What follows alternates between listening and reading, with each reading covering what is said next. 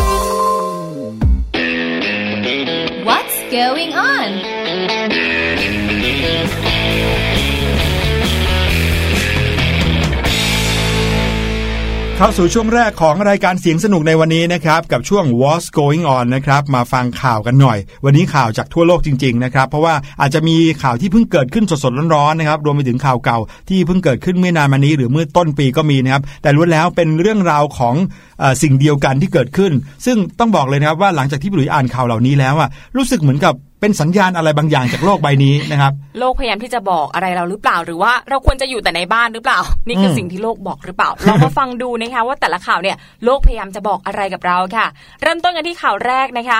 ติดไฟแดงอยู่ดีๆผวาทั้งคันหลุมยุบกลางถนน ดูดบัสร่วงค่ะ โอ้โห รถบัสนะคะหรือว่ารถโดยสารร่วงลงไปทั้งคันเลย นี่ก็เป็นอุบัติเหตุรถบัสโดยสารคันหนึ่งนะคะที่ตกลงไปในหลุมยุบที่เกิดขึ้นบนถนนกลางเมืองพิตสเบิร์กประเทศสหรัฐอเมริกาค่ะ แล้วเกิดขึ้นในช่วงชั่วโมงเร่งด่วนของวันจันทร์ด้วยนะคะทำให้มีผู้บาดเจ็บหนึ่งคนด้วยกันค่ะครับเรื่องนี้นะทางสำนักข่าว AP รายงานจากเมืองพิตสเบิร์กนะคะบอกว่าเมื่อวันที่ 28 ตุลาคมที่ผ่านมานี่เอง การท่าเรือของเขตอาเลจินีเมืองพิสเบิร์กเนี่ยแถลงว่า เกิดอุบัติเหตุรถบัสโดยสารคันหนึ่งค่ะ ตกลงไปในหลุมยุบบนถนนในเขตใจกลางเมืองพิสเบิร์ก เมื่อช่วงชั่วโมงเร่งด่วนของวันจันทร์ที่ผ่านมา โอ้โห ลองจินตนาการดูสิคะอืมวันจันทร์เนี่ยรถก็ติดอยู่แล้วนะ ยิ่งเป็นช่วงชั่วโมงเร่งด่วนเนี่ยอาจจะเป็นช่วงเช้าหรือว่าช่วงเย็นก็ได้ คนหลังกำลังรีบไปรีบมากันเลยแหละรีบมากเลยแล้วระหว่างนั้นเองนะคะ ก็มีแค่คนขับรถกับผู้โดยสารอีกหนึ่งคนเท่านั้น โชคดีนะที่คนบนรถเนี่ยมีไม่เยอะเท่าไหร่นะคะ ปรากฏว่าหลังจากเกิด รถบัสเนี่ยตกลงไปในหลุมยุบค่ะ ก็ทำให้ผู้โดยสารเนี่ยได้รับบาดเจ็บ แต่โชคดีนะคะเจ็บเพียงเล็กน้อยเท่านั้น เจ้าหน้าที่ก็เลยนำตัวส่งโรงพยาบาลค่ะ ขณะที่คนขับรถบัสนะคะไม่ได้รับบาดเจ็บแต่อย่างใดค่ะรายงานข่าวนี้บอกด้วยนะคะว่าขณะเกิดเหตุเนี่ย รถบัสไม่ได้วิ่งอยู่ด้วยนะคะพี่หลุยอืมจอดติดไฟแดงอยู่ดีๆ ค่ะ และเมื่อถนนว่างเนี่ยรถบัสก็พร้อมที่จะแล่นออกไปช่วงที่กำลังจะออกตัวนะคะ แต่ว่าต้องเจอกับหลุมยุบแบบทันทีทันใดเลยค่ะทำให้ตัวรถด้านหลังเนี่ยตกลงไปในหลุมยุบ ส่วนหน้ารถบัสนะคะก็เลยลอยเชิดขึ้นมาค่ะเจ้าหน้าที่ก็เลยต้องจัดหารถยกมาเคลื่อนย้ายรถบัสออกจากถนนนะคะอืมต้องมีการปิดการจราจรกันบ้างแหละ แล้วก็ใช่ทำให้รถติดพอสมควรเลย นี่ก็คือข่าวแรกเท่านั้นนะครับ น้องๆก็คงจะพอนึกภาพคำว่าหลุมยุบออกแล้ว ว่าหมายถึงอะไรลองนึกภาพอยู่ดีๆนะครับ จากถนนที่เป็นถนนเรียบๆแบบนี้นะครับ หรือบางทีเป็นพื้นดินพื้นหญ้าพื้นบ้าน หรือบางทีแบบ เป็นแค่พื้นปกติเรียบๆอย่างนี้นะครับ อยู่ดีๆ เลยนะ ทันทีทันใดเลย อยู่ดีๆ พื้นตรงบริเวณนั้นก็ยุบลงไป คือไม่มีสัญญาณอะไรล่วงหน้าใช่เลยนะอยู่ดีก็ยุบบูบลงไปอย่างเงี้ยเหมือนกับว่าพื้นที่เคยมีอะยุบต่ำลงไปแล้วต่ำลงไปลึกมากอืมหลุมยุบบางหลุมนะครับ ลึกลงไปเป็น 10บสเมตรเลยนะครับโอ้โหหล่นลงไปเนี่ยแทบจะหาโอกาสขึ้นมาไม่ได้เลยแหละ ถ้าไม่มีความช่วยเหลือมาถึงเนี่ยนะครับ นี่ก็คือภาพของหลุมยุบ แล้วจะบอกว่าหลุมยุบ ถ้าเกิดว่าใครได้เห็นภาพหลุมยุบที่เกิดขึ้นในอ่ากับรถบัสคันนี้เนี่ยนะครับจะมีความกว้างอยู่ประมาณแค่สัก 4-5 เมตรนะครับค่ะแต่หลุมยุบบางหลุมเนี่ยมีความกว้างยาวนับร้อยเมตรก็มีเป็นค่ะ10บสเมตรก็มีนะครับหรือบางหลุมที่ใหญ่ที่สุดในโลกเนี่ยเป็นกิโลเมตรก็มีอืมไม่น่าเชื่อคือว่ายุบลงไปทีนึงกลายเป็นทะเลสาบเลยอะค่ะ ไม่สามารถซ่อมได้เลยนะ ใช่ครับนะคะนั่นก็คือหนึ่งข่าวนะ มาถึงอีกข่าวหนึ่งดีกว่านะครับ เป็นอีกข่าวหนึ่งในประเทศนิวซีแลนด์บ้างนะครับ ตอนนั้นอยู่ที่สหรัฐอเมริกาใช่ไหมใช่ค่ะ ข้ามกลับมาที่นิวซีแลนด์ทางอ่าซีกโลกทางตอนใต้หน่อยนะครับ มีหลุมยุบขนาดใหญ่ เกิดขึ้นที่ฟาร์มนะครับบนเกาะนอร์ทของประเทศนิวซีแลนด์ โดยมีความลึกเท่ากับตึก 6 ชั้นเลยทีเดียวโอ้โหคือแค่ตึกสองชั้นนี่ก็แย่แล้วนะ อันนี้ใช่คือตึกหกชั้นเนี่ยคิดรวมง่ายๆว่าสูงชั้นละสัก 4 เมตรนะครับ6ชั้นก็ 24 เมตร 20ถึง24 เมตรที่ลึกลงไปนะครับ แต่ว่างานนี้เคราะห์ดีไม่มีใครได้รับบาดเจ็บนะครับ อันนี้สำนักข่าวต่างประเทศเขารายงานเข้ามาเหมือนกันนะครับว่าในช่วงสัปดาห์ที่ผ่านมาก็เกิดหลุมยุบขนาดใหญ่ ยาวเท่า 2 สนามฟุตบอลโอ้โหแล้วก็ลึกราวตึก 6 ชั้น นะครับหลุมยุบนี้เกิดขึ้นที่ฟาร์มแห่งหนึ่งในเมืองโรโตรัวบนเกาะนอร์ทหรือว่าเกาะเหนือของประเทศนิวซีแลนด์ครับสร้างความตกตะลึงให้กับคนงานนะครับ คนงานคนสวนที่ตื่นมาต้อนวัวไปรีดนมในตอนเช้าเนี่ยตื่นมาเห็นหลุมยุบนี้โอ้โห ตกใจกันเป็นแถบเลยนะครับ หลุมยุบนี้เกิดขึ้นหลังจากฝนตกหนักติดต่อกันนานหลายวันครับ โดยที่นายโคลินเทรเมน ผู้จัดการสวนแห่งนี้ ผู้จัดการฟาร์มแห่งนี้เนี่ยเขาก็บอกกับสื่อท้องถิ่นเขาว่า เขาไม่รู้ตัวเลยว่าหลุมยุบจะใหญ่ขนาดนี้ จนกระทั่งมาเห็นในตอนเช้า นะครับนายเทรเมนคนนี้เขาบอกว่าพื้นที่บริเวณเนี้ยมักจะเกิดหลุมยุบขึ้นบ่อยครั้งอ๋ออันนี้คือเกิดขึ้นมาบ้างแล้วเนาะค่ะเพราะว่าเกิดการสึกกร่อนของหินปูนที่อยู่ใต้พื้นที่นั้นนะครับแล้วก็ยังมีนักภูเขาไฟวิทยานะครับของสถาบันธรณีวิทยาและวิทยาศาสตร์นิวเคลียร์ที่นิวซีแลนด์เขาก็บอกกับสื่อว่า หลุมยุบใหม่เนี่ยใหญ่กว่าหลุมยุบที่เขาเคยเห็นประมาณ 3 เท่าเลยทีเดียวครับ แล้วก็เชื่อว่าโพรงใต้ดินที่เป็นเหตุของหลุมยุบตัวนี้จะต้องเกิดขึ้นสะสมมาเรื่อยๆ ตลอดหลายสิบปีที่ผ่านมานะครับ อันนี้เขาพูดพาดพิงไปถึงหลุมยุบที่ใหญ่ที่สุดที่เคยพบมานะครับ ที่เขาเคยพบมา บอกว่าเกิดขึ้นในประเทศจีนนะครับ หลุมยุบที่เขาว่าใหญ่แล้วในนิวซีแลนด์เนี้ยยังเล็กกว่าที่เขาเคยเจอในประเทศจีนนะครับที่เมืองฉงชิ่งที่นั่นนะครับ หลุมยุบลึกถึง 2,171 ฟุตโอ้โหแล้วก็กว้างถึง 2,000 เมตรครับโอ้โห2กิโลเมตรเลยนะใหญ่มากกว้างขนาดนั้น อันนั้นคือที่อ่าคุณนักภูเขาไฟวิทยานี่เขาเล่าให้ฟังนะ ค่ะ ที่นิวซีแลนด์เนี่ยหลุมยุบครั้งนี้เกิดขึ้น โดยที่ไม่มีใครได้รับบาดเจ็บเพราะว่าไปเกิดกลางไร่อย่างนั้นใช่ไหมคะครับแต่ว่าที่ตุรกีก็มีอีกที่หนึ่งค่ะ หลุมยุบเนี่ยเกิดขึ้นระหว่างที่สองสาวกำลังเดินคุยกันกระจุ้งกระจิ้งแล้วอยู่ๆก็ยุบลงไปเลยค่ะอื้อหือแต่ว่าโชคดีนะที่สองคนนี้ไม่ได้รับบาดเจ็บค่ะอะเรามาฟังเรื่องนี้กันบ้างนะคะหมอและพยาบาลหญิงชาวตุรกีค่ะ เกือบต้องเสียชีวิตค่ะ หลังจากที่เกิดหลุมยุบกลืนร่างของพวกเธอขณะที่เดินบนถนน แต่ว่ารอดชีวิตมาได้โดย ได้รับบาดเจ็บเล็กน้อยเท่านั้นนะคะโอ้ยเคราะห์ดีสำนักข่าวต่างประเทศรายงานว่าเกิดเหตุหลุมยุบขนาดใหญ่ บนถนนเมืองดิยาบากี ซึ่งก็อยู่ทางตะวันออกเฉียงใต้ของตุรกีค่ะ เหตุการณ์ครั้งนี้ก็ทำให้มีผู้หญิงสองคนก็คือดรซูซานคูคายบาลิก คนนี้เป็นคุณหมอนะคะของศูนย์พยาบาลแห่งหนึ่ง และอีกคนเนี่ยเป็นพยาบาลออสลามดูสมาร์ตนะคะ ทั้งสองคนเนี่ยตกลงไปด้านล่าง แล้วก็ถูกซากปรักหักพังถล่มทับด้วยโอ้โหโชรคอดดีมาได้มากนะคะที่รอดชีวิตค่ะ คือภาพจากกล้องวงจรปิดเนี่ยสามารถจับภาพขณะเกิดเหตุเอาไว้ได้ แล้วก็มีการเผยแพร่บนโลกออนไลน์นะคะ คือถ้าดูจากในภาพเนี่ยจะเห็นว่าก่อนเกิดเหตุ ผู้หญิงสองคนนี้ซึ่งเป็นคุณหมอกับพยาบาลนะคะ เดินคุยกันมาตามทางเดินค่ะ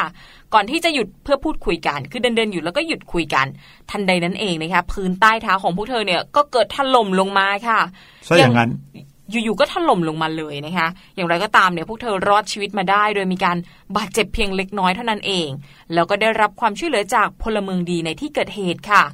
ข่าวเนี่ยรายงานด้วยนะคะว่าตำรวจกับเจ้าหน้าที่ดับเพลิง ต้องปิดกั้นพื้นที่เกิดเหตุเอาไว้ชั่วคราวเลย เพราะว่ากลัวว่าคนอื่นเนี่ยเดินเดินๆมาไม่รู้เรื่องจะตกลงไปอีกนะคะอืมขณะที่ตำรวจเนี่ยเขาก็ต้องสืบสวนหาสาเหตุที่ทำให้พื้นถล่มด้วยนะอืมเห็นไหม จะบอกว่าในแต่ละครั้งที่เกิดเหตุหลุมยุบเนี่ยนะครับ สิ่งหนึ่งเลยที่คนที่เกี่ยวข้องเขาต้องศึกษาหรือว่าหาสาเหตุก่อนเลยคือ ยุบได้ยังไง เพราะว่าพอหลุมยุบเกิดขึ้นแล้วเนี่ยมันจะมีแนวโน้มว่าจะเกิดยุบขึ้นอีกอืมแล้วจะยุบตรงนั้นหรือเปล่าหรือว่าใกล้เคียง และถ้าจะยุบอีกเนี่ยจะยุบใหญ่กว่านี้ไหมใหญ่กว่าแค่ไหนค่ะโอ้มีหลายอย่างให้ต้องคิดมากเลยครับ พี่หลุยเองก็ เคยได้ยินเรื่องหลุมยุบเนี่ยมาเยอะเหมือนกันในในไทยก็มีบ้างแต่ไม่ใหญ่โตมากนะครับอะก่อนจะมาถึงข่าวหลุมยุบในประเทศไทย มาฟังอีกหนึ่งหลุมยุบดีกว่านะครับอ่าหลุมยุบคราวนี้เกิดในประเทศอิตาลีนะครับเกิดในกรุงโรมเลยนะครับในเมืองหลวงของอิตาลีนะครับโดยที่รถยนต์เนี่ยตกลงไปเสียหายหลายคันโอ้โหนะครับทนายความคนหนึ่งนะครับที่เอ่ออยู่ในบริเวณนั้นเนี่ยเขาก็มีการบอกด้วยว่าถนนแถวเนี้ยร้าวมานานหลายเดือนแล้ว มีการแจ้งเจ้าหน้าที่ไปแล้วด้วย แต่ก็ไม่ได้รับความสนใจ สุดท้ายเกิดหลุมยุบที่ลึกนับ 10 เมตรเลยทีเดียวนะครับหลุมยุบครั้งนี้เขาบอกว่าเป็นขนาดใหญ่ความลึกราว 10 เมตรครับบริเวณพื้นที่ก่อสร้างอาคารที่อยู่อาศัยบนถนนลีวิโออันโตรนิโก ในเขตบันดูอินาของกรุงโรมนะครับซึ่งก็เป็นเมืองหลวงของประเทศอิตาลี ทำให้รถยนต์หลายคันที่จอดอยู่ตรงนั้นเนี่ยตกลงไปข้างล่างหมดเลยโอ้โหนะครับตกลงไปแล้วเนี่ยบางคันก็เอียงกระเทเล่นะครับบางคันก็พลิกกลับด้านหงายท้องเลยนะครับก็เรียกได้ว่ากลายเป็นรถของเล่นเลยแหละ ที่ตกลงไปแล้วนะฮะเหตุการณ์นี้เนี่ยทำให้ทางการต้องสั่งอพยพประชาชนถึง 22 ครัวเรือนออกจากอาคารข้างเคียงด้วยนะครับเพื่อความปลอดภัยแล้วก็เพื่อป้องกันชีวิตและทรัพย์สิน ต่อมาเนี่ยในช่วง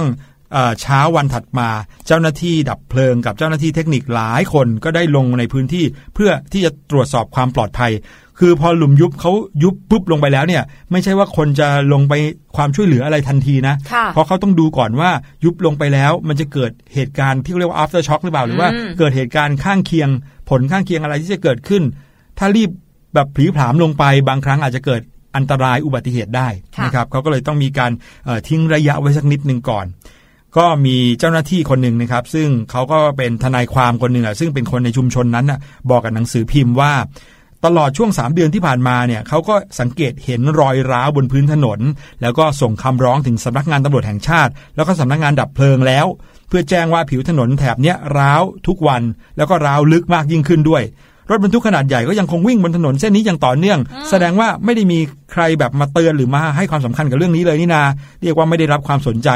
ทนายความคนนี้เขาก็เลยแบบออกแนวโมโหนิดหนึ่งบอกว่าค่ะเนี่ยแจ้งไปแล้วเนี่ย แล้วดูซิสุดท้ายก็ต้องเกิดเหตุไม่คาดฝันขึ้นจนได้ ถือเป็นหายนะที่กำลังจะเกิดขึ้นเลยก็ว่าได้ โอ้โหนี่ไงคือไม่ใส่ใจว่ามันเกิดอะไรขึ้นกับสิ่งแวดล้อมรอบตัวนะ กลายเป็นโอ้โห เรื่องที่สร้างความเสียหายมากครัๆบเลย รถยนต์หลายคันตกลงไปในหลุมยุบเลยนะคะทั่วโลกเลยเห็นไหมไม่ว่าจะเป็นสหรัฐอเมริกานะครับนิวซีแลนด์นี่ก็อีกมุมหนึ่งนะค่ะยุโรปก็มีนะครับแล้วก็มีที่ตุรกีนี่อีกฝั่งหนึ่งเลยเหมือนกันโอ้สี่ด้านเนี่ยเรียกได้ว่าเห็นได้ชัดเลยว่าแผ่นดินอยู่ตรงไหนอาจจะเกิดหลุมยุบขึ้นได้ใช่แล้วก็ในไทยเราวมถึงในประเทศไทยเราด้วยนะคะก็เคยเกิดหลุมยุบขึ้นเหมือนกันค่ะ เรารู้สาเหตุค่ะว่าสาเหตุที่ทำให้เกิดหลุมยุบเนี่ยมาจากพายุปะบึกนั่นเองนะคะเมื่อช่วงต้นปีที่ผ่านมา ซึ่งครั้งนั้นเนี่ยพายุปะบึกเนี่ยทำให้ฝนตกหนักเกือบ 200มิลลิเมตรค่ะอื้อหือทำให้ทางหลวงชนบทใกล้กับพื้นที่ปลูกทุเรียนเกษตรในเขตอำเภอเมืองจังหวัดชุมพรเนี่ยเกิดดินยุบตัวเป็นหลุมขนาดใหญ่ กว้างนะคะ5เมตร ยาว7เมตร ลึก4เมตรโอ้ค่ะโหก็ไม่น้อยนะใหญ่นะไม่น้อยหน้าประเทศอื่นเหมือนกันนะคะเหมือนแข่งกันยังไงก็ไม่รู้ ที่เกิดเหตุเนี่ยอยู่ริมถนนทางหลวงชนบทสายถ้ำสิงห์ถนนเอเชีย 41 นะคะ เป็นบ้านของคุณสุภาพรสวนชำนิ คนนี้เนี่ยเขาเป็นชาวสวนทุเรียนด้วย หลังเกิดเหตุเนี่ยตรวจสอบพบว่าเป็นระหว่างรอยต่อของถนนทางเข้าบ้าน เป็นหลุมขนาดใหญ่นะคะ อย่างที่บอกไปกว้าง 5 เมตร ยาว 7 เมตร ลึก 4 เมตรค่ะ ในหลุมเนี่ยมีผิวยางมาตอย แล้วก็ดินหล่นลงไปจำนวนหนึ่ง ส่วนบนพื้นถนนที่ลาดด้วยแอสฟัลต์เนี่ยยังมีรอยแยกของแผ่นดิน เป็นระยะทางประมาณ 100 เมตรนะคะโอ้โหไกลเหมือนกันนะเนี่ย ก็เรียกได้ว่าเป็นหลุมอยู่หลุมหนึ่งแล้วยังมีรอยแยกไปอีก 100 เมตรอีก โอ้โห ถ้าเกิดพี่ดิมต้องใช้ถนนเส้นนั้นทุกวันเนี่ยน่ากลัวต้องกลัวมากๆเลยนะคะ คุณสุภาพรบอกว่า หลานเนี่ยมาบอกว่าเห็นดินบริเวณริมถนนทางเข้าบ้านเนี่ยยุบเป็นหลุมขนาดใหญ่ แต่ว่าตอนนั้นเธอไม่ได้เอะใจค่ะ จนช่วงเช้านะคะ ลูกเขยออกไปทำธุระก็พบว่าทางเข้าบ้านเนี่ยเกิดดินยุบตัวเป็นหลุมลึกแล้วก็กว้าง รถยนต์ไม่สามารถเข้าออกได้ ทีนี้ล่ะ ก็เลยต้องไปแจ้งนายกอบตให้มาดูหน่อยนะคะ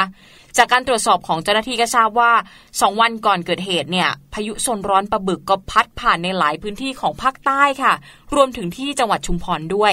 ตอนนั้นก็ทำให้เกิดฝนตกหนักในพื้นที่ตำบลถ้ำสิงห์นะคะ ซึ่งก็วัดปริมาณน้ำฝนได้มากถึง 194มิลลิเมตรค่ะ ประกอบกับที่ผ่านมาเนี่ยก็มีฝนตกสะสมมาหลายวัน ก็เลยอาจจะทำให้ดินในบริเวณดังกล่าวเนี่ยอุ้มน้ำไม่ไหวจนเกิดการยุบตัวเป็นหลุมขนาดใหญ่นะคะ อีกทั้งที่ย่านนี้เนี่ยเป็นพื้นที่ไหลภูเขาถ้ำสิงห์มีการขุดสระแล้วก็เจาะบาดาลค่ะ ก็เพื่อที่จะเก็บน้ำไว้ทำการเกษตร เพราะว่าตรงนี้ก็ อย่างที่บอกไปมีปลูกทุเรียนกันด้วยนะคะครับก็เลยอาจจะทำให้ผืนดินเนี่ยมีการเคลื่อนตัวหรือว่าอาจจะมาจากสาเหตุอื่นก็ได้ หลังจากนี้ก็ต้องให้ทางธรณีวิทยามาตรวจสอบอย่างละเอียดกันอีกครั้งด้วย แต่ว่าหลักๆเขาก็เดาว่าพอเกิดฝนตกหนักเนี่ยมันทำให้ดินถล่มลงได้อะนะคะใช่เพราะว่าดินจากที่อยู่แน่นๆนะนะน้องๆลองทำการทดลองเองดูก็ได้นะ สมมุติว่าเรามีดินที่อัดแน่น ๆ อยู่ในกล่องในกระป๋องของเราเนี่ยแต่พอเราเทน้ำลงไปเยอะๆเนี่ยมันก็จะคลายตัว ออกมาได้พอคลายตัวปุ๊บคราวนี้อาจจะถล่มได้ง่ายเลยนะครับนี่ก็คืออีกหนึ่งสาเหตุของการเกิดหลุมยุบ วันนี้เราพูดถึงข่าวหลุมยุบกันเยอะมากเลยนะพี่ดีมเรียกได้ว่าเกิดขึ้นทั่วโลก จะบอกว่านี่ก็คือแค่ข่าวละหนึ่งหลุมหนึ่งหลุมหนึ่งหลุมนะพี่หลุยจำได้เคยมีอยู่ข่าวหนึ่งที่หลุมยุบเกิดขึ้นในประเทศญี่ปุ่นนะครับที่แบบว่าอยู่ดีๆก็เกิดขึ้นกลางสี่แยกแล้วเขาใช้เวลา 7 วันเท่านั้นเองในการซ่อมถนนให้กลับมา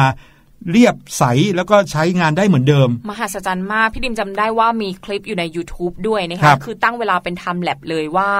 ภายใน 7 วันเนี่ยเขาอืมทำยังไงบ้าง แล้วก็ไวมากที่ญี่ปุ่นเนี่ยสามารถจัดการกับปัญหาหลุมยุบได้นะ ใช่ ถ้าเกิดว่าน้องๆ ฟังเรามาตลอดสักสิบกว่านาทีเนี่ยก็จะรู้ว่าหลุมยุบเนี่ยมันน่าจะเกิดจากความเขาเรียกว่า ความหวงหวงๆข้างใต้พื้นดินค่ะนะบางทีเกิดช่องว่าง แล้วก็อย่างในจีนเนี่ยเป็นตัวอย่างที่ดีเลยนะครับ เราเห็นข่าวเนี้มีหนึ่งหลุมหนึ่งหลุมใช่ไหมค่ะแต่ในจีนเนี่ยในพื้นที่บริเวณเดียวกันที่เป็นบริเวณกว้างเนี่ยมีหลุมยุบประมาณ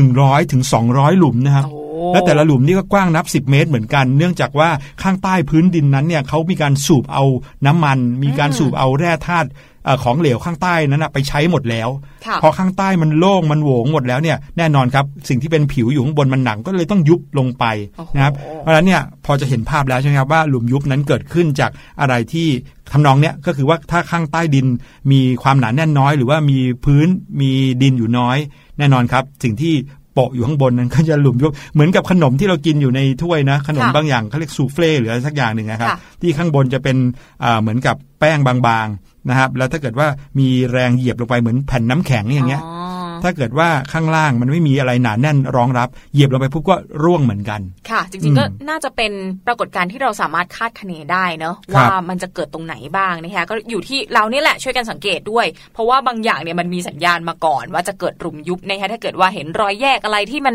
ผิดปกติก็บอกผู้ใหญ่ด้วยนะคะจะได้ระมัดระวังป้องกันตัวไม่ให้เกิดหลุมยุบขึ้นในพื้นที่ใกล้บ้านเรานะคะใช่นี่ก็เป็นเรื่องราวที่ เรานำมาฝากกันในช่วงแรกของรายการนะคะเรื่องของหลุมยุบไม่ใช่ฟังแล้วน้องๆไม่กล้าออกจากบ้านเลย แต่ไม่เป็นไรวันนี้ก็ยังมีเรื่องราวที่เป็นสาระดีๆ ให้ติดตามกันต่อในช่วงที่ 2 ของรายการนะคะในช่วงรู้หรือไม่ เดี๋ยวเราพักกันสักครู่ค่ะ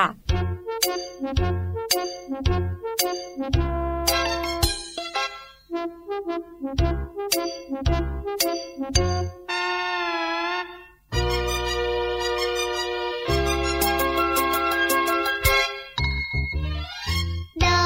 ทักทายทักทายผู้คนพลันพลันพลังพลันพลันก็นั่นแหละช้าง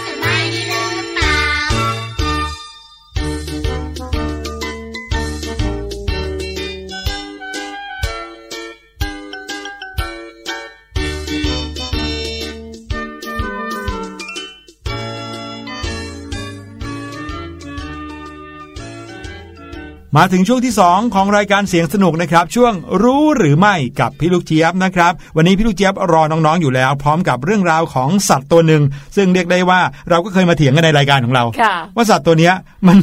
ผิวสีขาวและมีลายสีดำหรือว่าผิวสีดำและมีลายสีขาวกันแน่อ่าเอาละครับ ถ้าพูดอย่างนี้พี่หลุยว่าน้องๆ น่าจะรู้อยู่แล้ว ว่าหมายถึงเจ้าม้าลายนั่นเอง วันนี้มีความมหัศจรรย์ของม้าลายอยู่หนึ่งอย่างที่พี่ลูกเจี๊ยบจะมาเล่าให้ฟัง ไปฟังกันดีกว่านะครับ ในช่วงรู้หรือไม่ครับ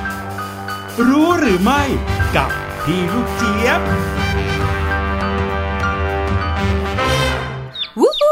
สวัสดีค่ะ กลับมาพบกับพี่ลูกเจี๊ยบอีกครั้งหนึ่งนะคะ ในช่วงของรู้หรือไม่นั่นเองค่ะ ในวันนี้นะคะ พี่ลูกเจี๊ยบค่ะจะพาน้องๆไปเที่ยวกันที่ซาฟารี หรือว่าจะไปสวนสัตว์ดีนะ ไปในที่ที่เราเนี่ยจะไปเจอเจ้าตัวเซบราค่ะ หรือว่าเจ้าตัวหมาลายนั่นเองค่ะ น้องๆพอจะนึกภาพออกใช่ไหมคะว่าหมาลายนั้นมีลักษณะยังไงตามชื่อเลยแหละค่ะ ก็คือ มีรูปร่างลักษณะเนี่ยนะคะ เหมือนม้าเนี่ยแหละค่ะเพียงแต่ว่าตัวเขาเนี่ยนะคะ ก็จะเป็นลายสีขาวดำคราวนี้ค่ะหลาย ๆ คนแหมเริ่มแบบว่ามีการคิดแบบขำๆเนะว่า เอ๊พี่ลูกเจี๊ยบ ลายขาวดำอันนี้เป็นแนวนอนได้ไหม โดยส่วนมากแล้วเนี่ยลายขาวดำของม้าลายเป็นแนวตั้งเนาะแล้วก็ทำให้พี่ลูกเจี๊ยบสงสัยขึ้นมาเลยแหละว่าเออเนาะถ้าเกิดสมมติว่าม้าลายเนี่ยมีลายขาวดำเป็นแนวนอนจะเป็นอย่างไร ก็น่าจะน่ารักกันไปอีกแบบนะคะ แต่ว่าสิ่งที่พี่ลูกเจี๊ยบค่ะ จะนำมาพูดคุยนำมาฝากกันในวันนี้ค่ะ ก็คือ อยากจะรู้จังเลยแหละว่า ลายขาวดำของเจ้าม้าลายเนี่ยนะคะ มีเอาไว้ทำไมนะคะ นักวิทยาศาสตร์ค่ะเขาตั้งสมมุติฐานออกไปค่ะ หรือว่าคาดเดากันไปเนี่ยทั้งหมด 3 ข้อค่ะ อย่างแรกเลยนะคะ มีใครรู้บ้างพอจะเดากันได้ไหมพี่ลูกเจี๊ยบให้เวลาลองนึกคำตอบอยู่ในใจนะว่าอะไร tick tock tick tock tick tock เฉลยก่อนแล้วนะสองข้อนี้นะคะ ข้อแรกก็คือเขาบอกว่า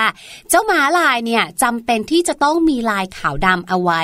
เพื่อจะพรางตัวค่ะ ซึ่งเป็นอะไรที่แปลกมากในความคิดของพี่ลูกเจี๊ยบ เพราะว่าลองคิดดูสิคะว่า ถ้าเราเนี่ยนะใส่ชุดที่เป็นลายเด่นๆนะอะสมมติเราอาจจะใส่ชุดลายเสือดาว ใส่ชุดลายทางเหมือนมาลายแบบเนี้ยแล้วไปเดินตลาดนัด พี่ลูกเจี๊ยบว่าเวลาที่เพื่อนถามว่า เธอเธออยู่ไหนอะ่ะเราน่าจะบอกเพื่อนสิ่งแรกเลยคือ อ๋อ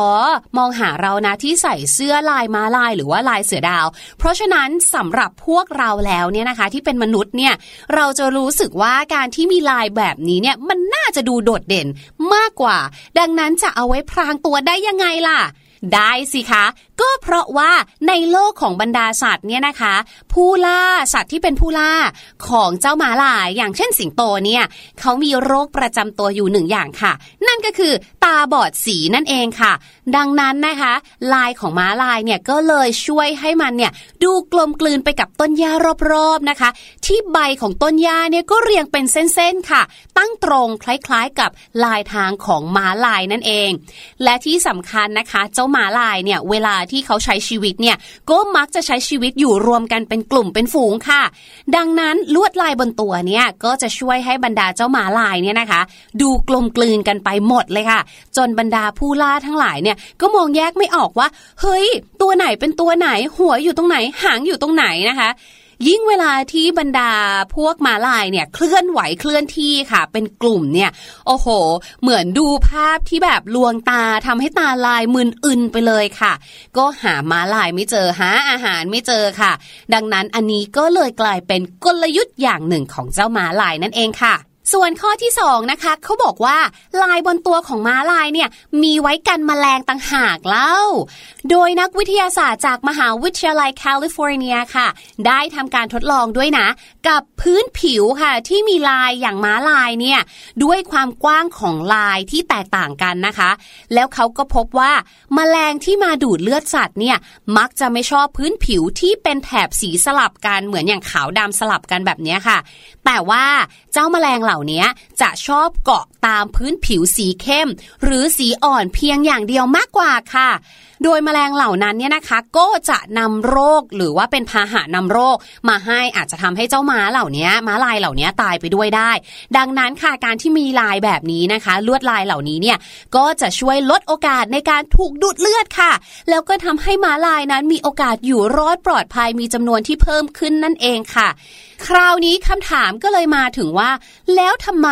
มแมลงถึงไม่ชอบ พื้นผิวที่มีลายเป็นขาวดำหรือว่าลายที่เป็นสีสลับสี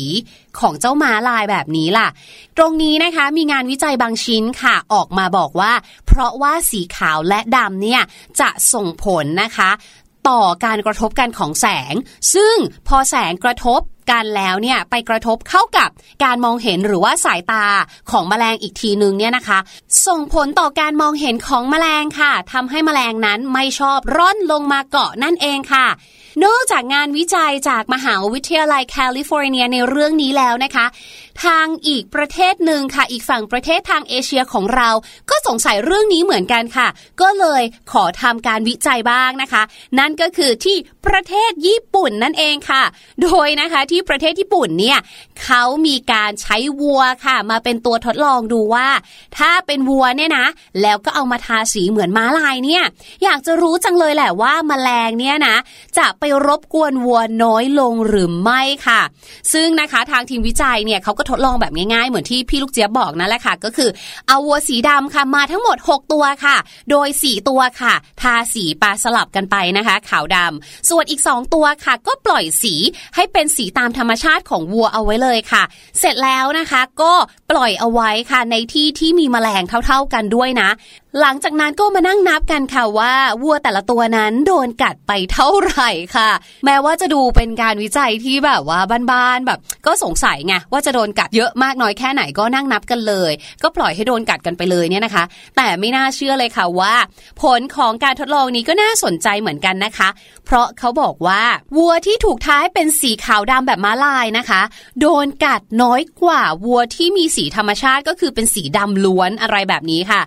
น่าจะเป็นเพราะนะคะมแมลงเนี่ยเกิดอาการมึนงงค่ะ ร้อนลงไปกัดไม่ค่อยจะถูก ก็เลยไม่ค่อยกัดนะคะ ตัวที่เป็นลายสีขาวดำไปเน้นที่เป็นลายพื้นแทนแบบนี้เป็นต้น เออ ฟังดูแปลกดีแต่ก็ถือว่าเป็นผลการทดลองที่แมทช์กันนะคะ หรือว่าค่อนข้างจะตรงกันกับทางของฝั่งอเมริกานั่นเองค่ะ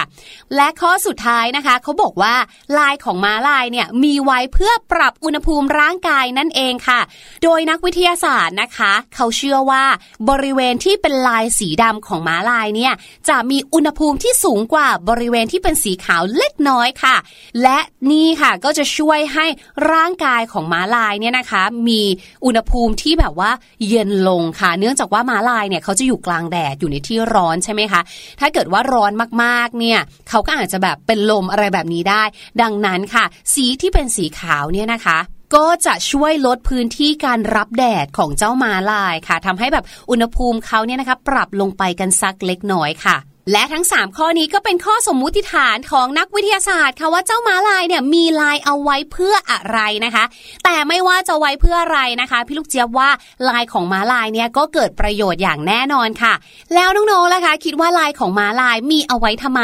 อาจจะไม่ได้อยู่ใน 3 ข้อนี้ก็ได้นะ ลองคิดดูเล่นๆสนุกดีค่ะอ้อแถมท้ายไว้อีกนิดนึงค่ะ อันนี้ไม่เกี่ยวข้องกับลายม้าลายเลยนะ แต่เขาบอกว่าเจ้าม้าลายเนี่ยถึงแม้จะขึ้นชื่อว่าเป็นม้านะคะ แต่ไม่เหมาะต่อการนำมาขี่เลยค่ะ เพราะว่าการพยายามฝึกม้าลายให้เชื่องเนี่ยยากมากๆเลย เนื่องจากว่าเขาเนี่ยนะคะ เป็นสัตว์ที่อารมณ์แปรปรวนค่ะ และถิ่นกำเนิดที่อยู่อาศัยของเขาเนี่ยอยู่ในแอฟริกาใช่ไหมซึ่งศัตรูตามธรรมชาติเขาเนี่ยก็คือ สิงโตเสือหรือว่าหมาใน ดังนั้นค่ะ เจ้าม้าลายก็เลยจะมีสัญชาตญาณสัตว์ป่าที่พยายามเอาตัวรอดสูงก็เลยจะมีความแบบว่า ระแวดระวังนะคะ จนถึงอาจจะมีการตอบโต้เราด้วยการถีบหรือกัดอย่างรุนแรงด้วยถ้าเกิดว่าใครพยายามที่จะเข้าไปจับเขานะคะ เราก็เลยไม่เคยเห็นใครนะคะ ขี่ม้าลายกันเหมือนกับขี่ม้านั่นเองค่ะ และทั้งหมดนี้นะคะก็คือเรื่องราวสนุกๆค่ะที่พี่ลูกเจี๊ยบนำมาฝากในช่วงของรู้หรือไม่ค่ะ วันพรุ่งนี้จะมีอะไรมาฝากกันติดตามฟังกันให้ได้นะคะ รู้หรือไม่กับพี่ลูกเจี๊ยบ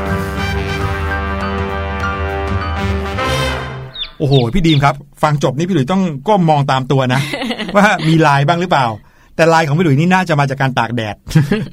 เห็นไหมนี่ก็เป็นเรื่องมหัศจรรย์นะคะที่เกี่ยวกับสัตว์จริง ๆ ยังมีอีกหลายเรื่องนะคะ เดี๋ยวพี่ลูกเจี๊ยบก็คงจะเอามาฝากเราต่อเนื่องนะคะ วันนี้ก็เป็นเรื่องของมาลายค่ะ ส่วนช่วงหน้านะคะ ห้องเรียนสายชิวก็ยังมีเรื่องดีๆมาฝากอีกเช่นเคย เอ๊ะเป็นเรื่องดีหรือเปล่า เป็นเรื่องของภัยพิบัติอีกแล้วนะคะ น่าจะต่อเนื่องมาจากช่วงแรก เป็นการเก็บประวัติศาสตร์มาเล่าให้น้องๆฟังกันนะคะพักกันสักครู่แล้วกลับมาเจอกันในช่วงหน้าค่ะ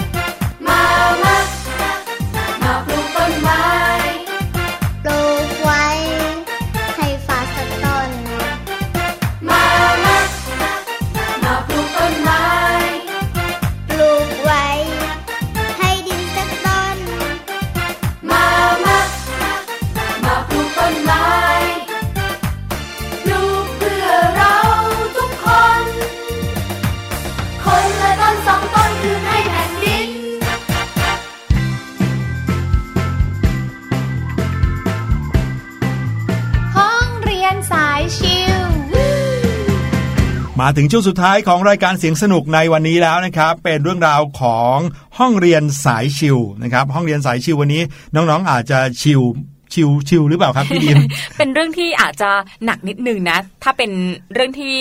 คือไม่ได้หนักเหมือนในห้องเรียน ไม่หนักในห้องเรียน เออแต่ว่าฟังแล้วอาจจะรู้สึกหนักๆได้นะครับ เพราะว่าเป็นเรื่องราวของประวัติศาสตร์ครับ วันนี้พาค่ะน้องๆย้อนเวลากลับไป แต่ว่าเป็นประวัติศาสตร์ การเกิดภัยพิบัติทางธรรมชาตินะครับอืมซึ่งเขารวบรวมกันมาถึง 10 หรือว่า 11 ภัยพิบัติ ที่เรียกได้ว่ารุนแรงที่สุดในประวัติศาสตร์ มนุษยชาติอ๋อว่ามีอะไรบ้างแหมพูดถึงว่ารุนแรงที่สุดเนี่ยแต่ก็มีถึง 10 กว่าครั้งเลยนะพี่ดิมค่ะ แล้วก็ไม่รู้ว่าอนาคตเนี่ยจะมีมากกว่าเยอะกว่านี้หรือเปล่าหรือเปล่านะคะแต่ว่าลองมาดูกันก่อนว่าในอดีตหรือว่าในประวัติศาสตร์เนี่ยเคยเกิดภัยพิบัติอะไรรุนแรงบ้างนะคะ ย้อนไปเก่าสุดเลยนะครับ ตั้งแต่ปี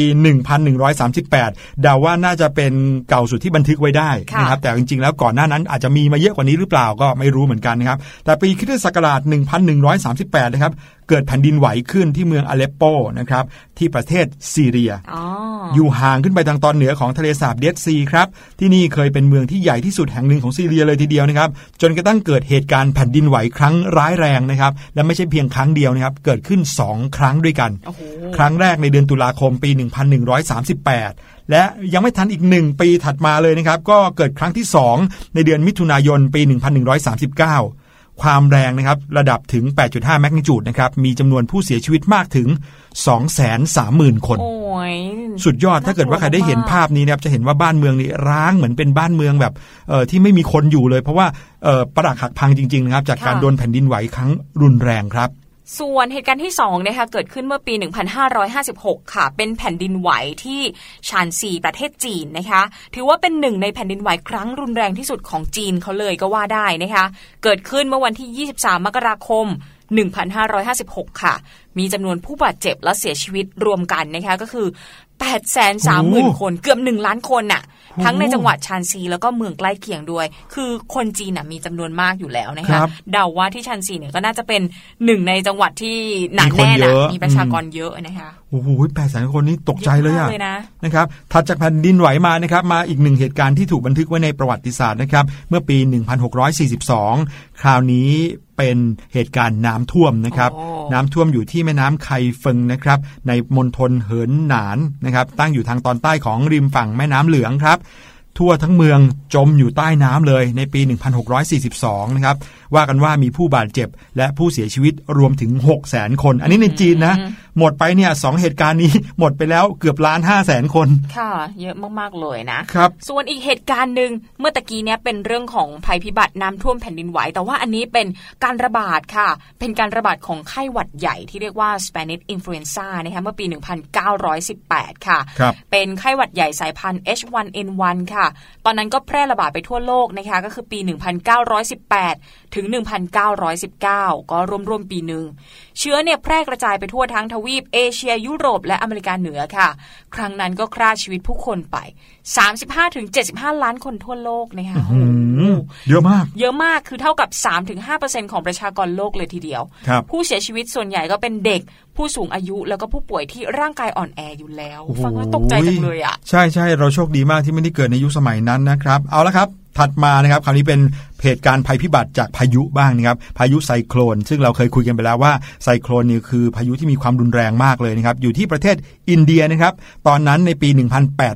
1839 ชื่อว่าพายุคอรินกานะครับพายุขนาดยักษ์นี้พัดถล่มเมืองคอรินกาที่เมืองท่าเล็กๆ ใกล้แม่น้ำโกดาวารีนะครับพัดถล่มเมืองจนราบเป็นหน้ากลองเลยทีเดียวครับ ก่อให้เกิดคลื่นที่สูงกว่า 12 เมตร โอ้โห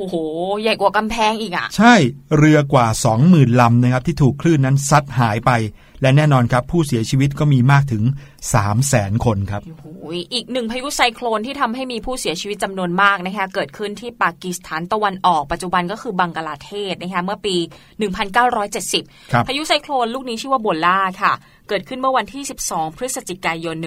1970 นะคะเป็นพายุไซโคลนที่ฆ่าชีวิตผู้คนไปถึง167,000 คนภายในคืนเดียวค่ะอุ๊ยแล้วก็ทำให้เกิดน้ำท่วมใหญ่ตามมาอีกด้วยนะคะ ทำให้มีผู้เสียชีวิตรวมกว่า 5 0 0 0 0 0 คนครับโดยเฉพาะที่เมืองทาซุมัดดินค่ะ เมืองนี้นะสูญเสียประชากรไปถึง 45%ค่ะพี่หลุยโอ้ยหมดพี่เมืองอะพี่หลุยชักไม่อยากอ่านแล้วนะครับ เพราะว่าเล่าเล่าๆไปนี่ก็รู้สึกว่าตกใจ แต่ทั้งหมดนี้คือเหตุการณ์ที่ผ่านมาแล้วนับหลายสิบปีนะครับ แต่ก็ต้องเป็นสิ่งที่เราต้องเตรียมตัวและระวังกันไว้เหมือนกัน กลับมาที่เหตุการณ์แผ่นดินไหวครับ อีก หนึ่งเหตุการณ์นะครับ แน่นอนถ้าพูดถึงเหตุการณ์แผ่นดินไหวนะครับ ประเทศหนึ่งที่เจอบ่อยๆ เลยก็คือประเทศญี่ปุ่นครับ เมื่อปี 1923 เมืองนี้นะครับเอ่อเมืองอยู่ในเขตที่ราบคันโตนะครับที่ประเทศญี่ปุ่น เป็นเหตุแผ่นดินไหวที่ร้ายแรง แล้วก็มีผู้เสียชีวิตมากที่สุดของประวัติศาสตร์ของญี่ปุ่นนะครับ สร้างความเสียหายเป็นวงกว้าง ตั้งแต่โตเกียว โยโกฮาม่า ชิบะ คานากาวะ แล้วก็ชิซึโอกะ มีผู้เสียชีวิตถึง 142,800 คน ยังไม่พอนะครับสูญหายไปอีกกว่า 40,000 คน โอ้โห อีกที่หนึ่งนะคะก็คือจีนค่ะ จีนเนี่ยก็เจอทั้งหลายอย่างเหมือนกันนะครับรอบนี้เป็นแผ่นดินไหวค่ะ เป็นแผ่นดินไหวที่รุนแรงมากอีกครั้งหนึ่งนะคะเกิดขึ้นที่เมืองถังชานเมื่อปี 1976 วันที่ 27 กรกฎาคมค่ะ ก็อย่างที่บอกไปเกิดขึ้นที่เมืองถังชานนะคะอยู่ในมณฑลเหอเป่ยที่แม้แต่คนที่อยู่ในกรุงปักกิ่งเนี่ยห่างออกไป 150 กิโลเมตรนะคะ ยังรู้สึกถึงแรงสั่นสะเทือนจากแผ่นดินไหวครั้งนี้เลย คือคงไหวแบบ รุนแรงแรงมากมากๆนะคะ ครั้งนั้นเนี่ยก็ทำให้มีผู้เสียชีวิตมากถึง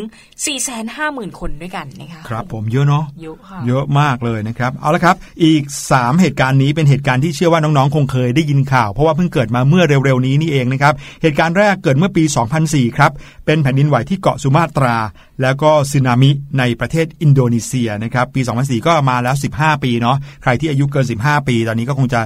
เคยได้ยินถึงเหตุการณ์นี้ เหตุการณ์นี้คนไทยเองก็ยากที่จะลืมเหมือนกันครับ เพราะว่าเกิดเหตุการณ์นี้แล้วก็ทำให้ในประเทศไทยเราเองก็ได้รับผลกระทบนะครับ จากเหตุการณ์สึนามิที่อ่าที่ไหนนะที่จังหวัดพังงาเนาะหลายจังหวัดเลยค่ะเออภูเก็พัตงงาโดนกระบี่เหมือนกันภูเก็ตนะครับที่โดนเหมือนกัน แล้วก็เอ่อเป็นอีกหนึ่งจุดนะครับที่ เรียกได้ว่ามีมีผู้เสียชีวิตจำนวนมากในประเทศไทยนะครับ เกิดคลื่นยักษ์ที่ร้ายแรงมากที่สุดครั้งหนึ่งของโลกเลย เกิดขึ้นเมื่อวันที่ 26 ธันวาคมปี 2004 นะครับ มีการยุบตัวของเปลือกโลกบริเวณใต้มหาสมุทรอินเดีย ไปทางตะวันตกของเกาะสุมาตรา ความแรงกว่า 9.1 ริกเตอร์นะครับ เกิดคลื่นสึนามิสูงกว่า 30 เมตรครับทำลายหมู่เกาะและประเทศโดยรอบนะครับ ประเทศที่ได้รับความเสียหายมากที่สุดนะครับ เรียงตามลำดับก็จะมีอินโดนีเซียศรีลังกา อินเดีย แล้วก็ไทย รวมผู้เสียชีวิตทั้งหมดประมาณ 280,000 คนนะครับปีนั้น ค่ะ ก็ถือว่ารุนแรงมากนะคะมีผู้เสียชีวิตระดับ 2 0 0 0 0 0 คือมันเพิ่งผ่านไปไม่กี่ปีเอง ถ้าเกิดครับว่าเป็นสมัยก่อนเนี่ยคนเสียชีวิตเยอะเนี่ยอาจจะไม่ค่อยแปลก เพราะว่าไม่มีระบบเตือนภัยอะไรแต่ว่า นี่คือปี 2004 เท่านั้นเองนะคะครับอีกเหตุการณ์ที่รุนแรงคือแผ่นดินไหวที่เฮติเมื่อปี 2010 ค่ะก็ศูนย์กลางเนี่ยอยู่ห่างจากเมืองหลวงก็คือโปโตแปรงส์ไปเพียง 25 กิโลเมตรเท่านั้นเอง เกิดขึ้นเมื่อวันที่ 12 มกราคมปี 2010 นะคะนับว่าเป็นเหตุแผ่นดินไหวครั้งรุนแรงที่สุดในรอบ 200 ปี มีผู้เสียชีวิตมากถึง 160,000 คนโอ้โหค่ะในรอบ 200 ปีเลยเนาะสุดท้ายนะครับวันนี้อะไหนๆก็เล่าแล้วเล่าให้หมดเลยนะครับมีพายุไซโครนนากิสนะครับที่ประเทศพม่าเมื่อปี 2008 นะครับ 10 ปีผ่านมาแล้ว พายุไซโครนนากิสที่พัดกระหน่ำทางตอนเหนือของมหาสมุทรอินเดียทำให้เกิดเขตอิราวดีนะครับในประเทศเมียนมานั้นถล่มจนราบคาบภายในเวลาเพียงแค่ 2 วันเท่านั้นเองนะครับมีรายงานผู้เสียชีวิตอยู่ถึง 84,500 คน แล้วก็ยังมีผู้สูญหายอีกกว่า 53,000 คนนะครับผู้คนในพม่ากว่า 2 ล้านถึง 3 ล้านคนกลายเป็นผู้ไร้บ้าน เรียกได้ว่าเป็นภัยพิบัติที่รุนแรงที่สุดในประวัติศาสตร์ชาติของพม่าเลยก็ว่าได้ครับค่ะ วันนี้น้องๆฟังจบแล้วอาจจะรู้สึกหนักๆหน่วงๆนิดนึงแต่ความจริงแล้วเนี่ยเป็นประวัติศาสตร์ที่เราสามารถถอดบทเรียนได้นะ มันอืมมันเป็นเรื่องที่เราสามารถป้องกันได้นะคะภัยธรรมชาติในปัจจุบันใช่นี้ฟังเรื่องราวแบบนี้แล้วเนี่ยทำให้พี่หลุยเนี่ยรู้สึกได้เลยนะว่าเราทุกคนมีส่วนร่วมมากๆ ที่ค่ะจะเอ่อช่วยกันรักษาโรคใบนี้นะครับหลาย ๆ คนเนี่ยก็พยายามอยู่แล้วนะ หลายบ้านเนี่ยหันมาช่วยรักษาโรคใบนี้ไม่ว่าจะเป็นการประหยัดพลังงานการงดถุงพลาสติกหรือว่าการทำอะไรก็ได้เพื่อเป็นการกระทบกระเทือนต่อธรรมชาติให้น้อยที่สุดเนี่ยหลายบ้านคุณพ่อคุณแม่เนี่ยเรียกว่าใส่ใจแล้วทำให้น้องๆเนี่ยนะครับก็ได้ติดนิสัยเรื่องของการใส่ใจเรื่องของโลกใบนี้มาด้วยนะครับ ซึ่งก็ต้องเออส่งเสริมรณรงค์กันต่อไปนะครับ ค่ะ นี่ก็เป็นเรื่องราวทั้งหมดในรายการเสียงสนุกวันนี้นะคะ วันนี้ก็หมดเวลาแล้วพี่หลุยกับพี่ดิมลาน้องๆไปก่อนแล้วเดี๋ยวเจอกันใหม่ครั้งหน้าสวัสดีค่ะ สวัสดีครับ สบัดจินตนาการสนุกกับเสียงเสริมสร้างความรู้ในรายการ